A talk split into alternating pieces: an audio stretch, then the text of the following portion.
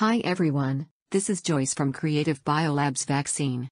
Today, I will introduce some knowledge about HIV vaccine. I hope what I provide can help you with your research.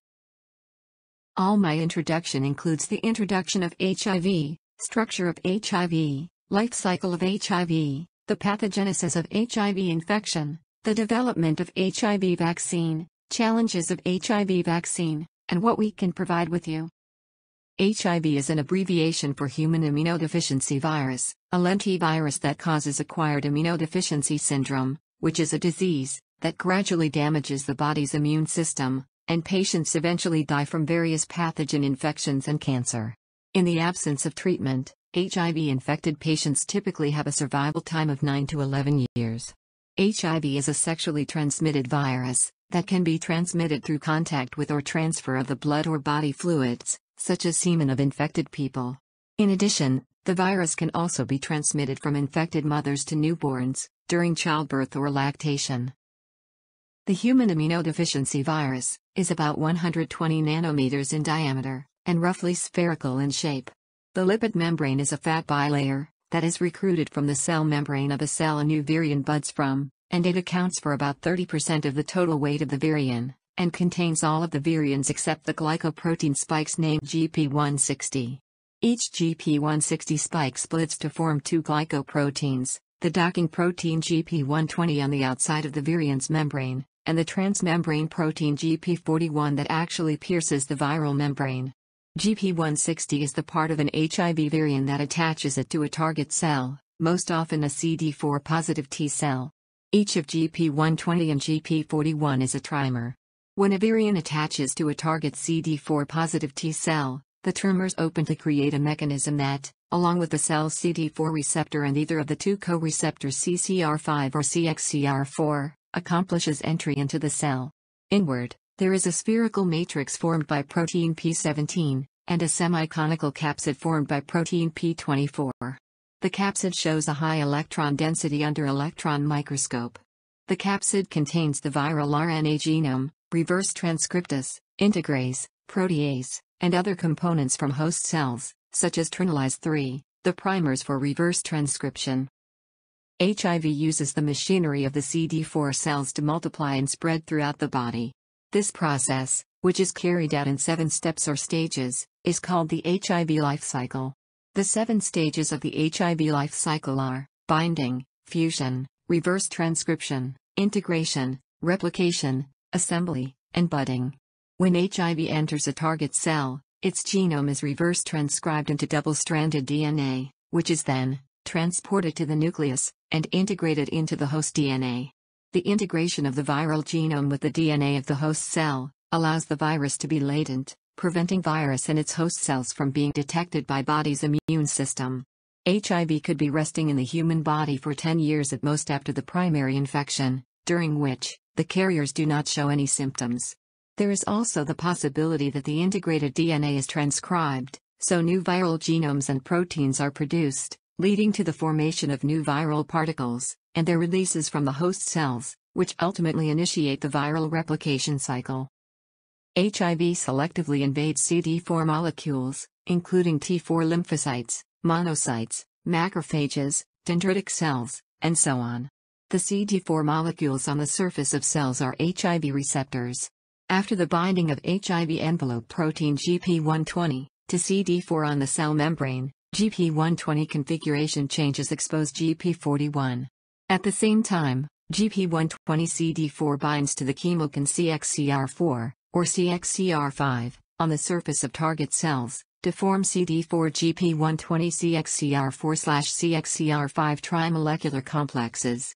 GP41 plays the role of a bridge, and mediates the fusion of viral envelope and cell membrane by its hydrophobic function, resulting in cell destruction.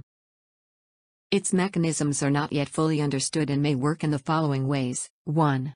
Because the HIV envelope protein inserts the cell, or the virus sprouts the release to cause the cell membrane permeability to increase, produces the osmotic dissolution. 2. The membrane of the organelles fused with the CDGP120 complex in the infected cells, which led to the rapid death of infected cells. 3. The accumulation of unintegrated DNA or The inhibition of cell protein during HIV infection leads to the killing effect of HIV. 4.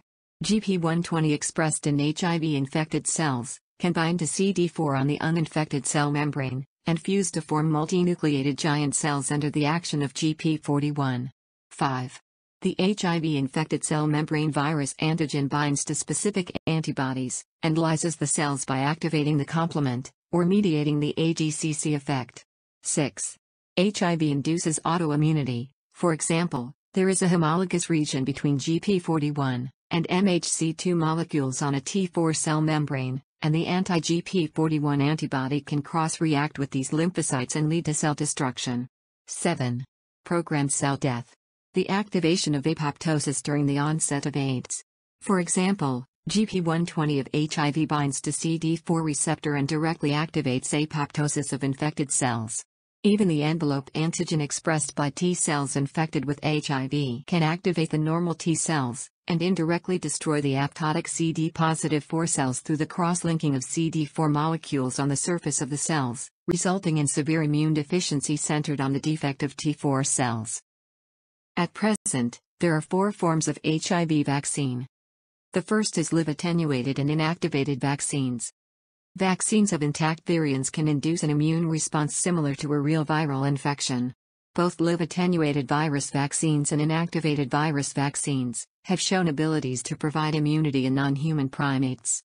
Formalin inactivated simian immunodeficiency virus is capable of inducing protection against the live virus in most immunized macaques. The NEF deleted CIV vaccine could induce complete protection in monkeys. The attenuated CIV strain, SHIVMAC 293 Delta 3, which deleted the NEF and VPR genes, also produced a protective effect, but the immune response provided is not long enough. The second is protein subunit vaccines. Protein subunit vaccines GP140, GP160, GP120 are capable of producing neutralizing antibodies and activating CD4 positive T cells, but their drawback is that they cannot produce CTL responses. The AIDS-VAX-B/B vaccine prepared using the HIV-1 clade B GP120 protein, and the clade B isolate showed good safety and immunogenicity in phase I and phase II clinical trials. However, the vaccine and another vaccine, that passed phase II clinical trials, AIDS-VAX-BE, did not provide protection against HIV infection. The third is live recombinant vaccines, HVTN 502 is a replication defective recombinant adenovirus type 5 vaccine that expresses the NEF, GAG, POL protein of HIV-1 clade B. It has been found in clinical studies that the vaccination group still has a high infection rate. The researchers believe that the reason for this result may be that RAD5 may form a complex with its neutralizing antibodies and promote HIV infection of CD4 positive T cells. Alvout's HIV VCP1521 is a non-replicating recombinant canary pox virus, capable of expressing the GAG slash goal of HIV clade B and the end protein of CRF01-A. The strategy of this vaccine is to use a live virus vector vaccine for primary immunization, and then use protein for booster immunization to obtain both cellular and humoral immune responses. Clinical trials showed that the vaccine was 61% protective after one year of inoculation, but the proportion dropped to half at the end of the trial. The last is DNA vaccines.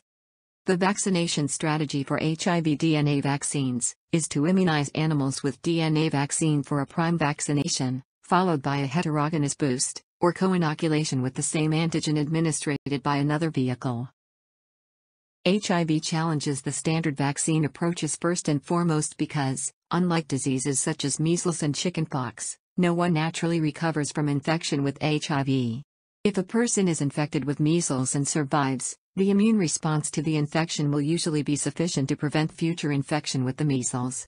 Researchers can use this naturally derived immunity as a model for the level of protection a successful vaccine should provide.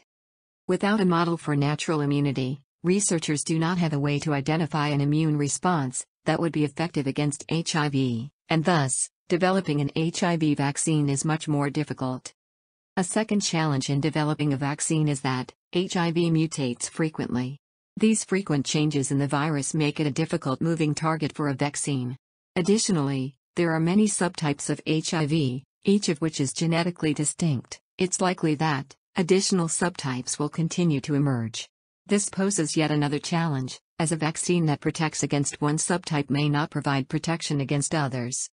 A third challenge, related to the first, is that researchers have not been able to determine what is known as the correlative protective immunity to HIV infection.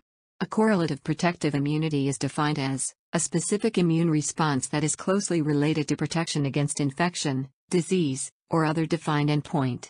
Because no one is known to have been infected with HIV and then naturally cleared the virus, we do not know what protection from HIV would look like in a person. Would it be production of a certain kind and number of antibodies? Would it be the persistence of a certain kind of memory T cell? Until researchers have established what the correlates of protective immunity to HIV infection are, designing and validating a vaccine will be difficult. Finally, animal models are an important tool in understanding the basic pathway of infection and immune system response, in most diseases as well as in vaccine research. However, there is no reliable, non-human animal model for HIV infection and immune system response. HIV vaccine tests in animals have not yet yielded accurate predictions of how the vaccines will work in humans. Researchers continue to perform trials testing vaccines against simian immunodeficiency virus, the monkey virus related to HIV, and against genetically engineered hybrids of CIV and HIV in hopes of using similar approaches against HIV. Creative Biolabs is an excellent vaccine development and serving company. The company not only has a lot of achievements in the innovative research and development of vaccines, but also continuously delivers its advanced technologies and experience to customers all over the world. We have an integrated research and development system and a complete service process. We can provide you with strategies for vaccine development and help you evaluate and optimize the immunogenicity of your vaccine, as well as any other products and services related to vaccine research.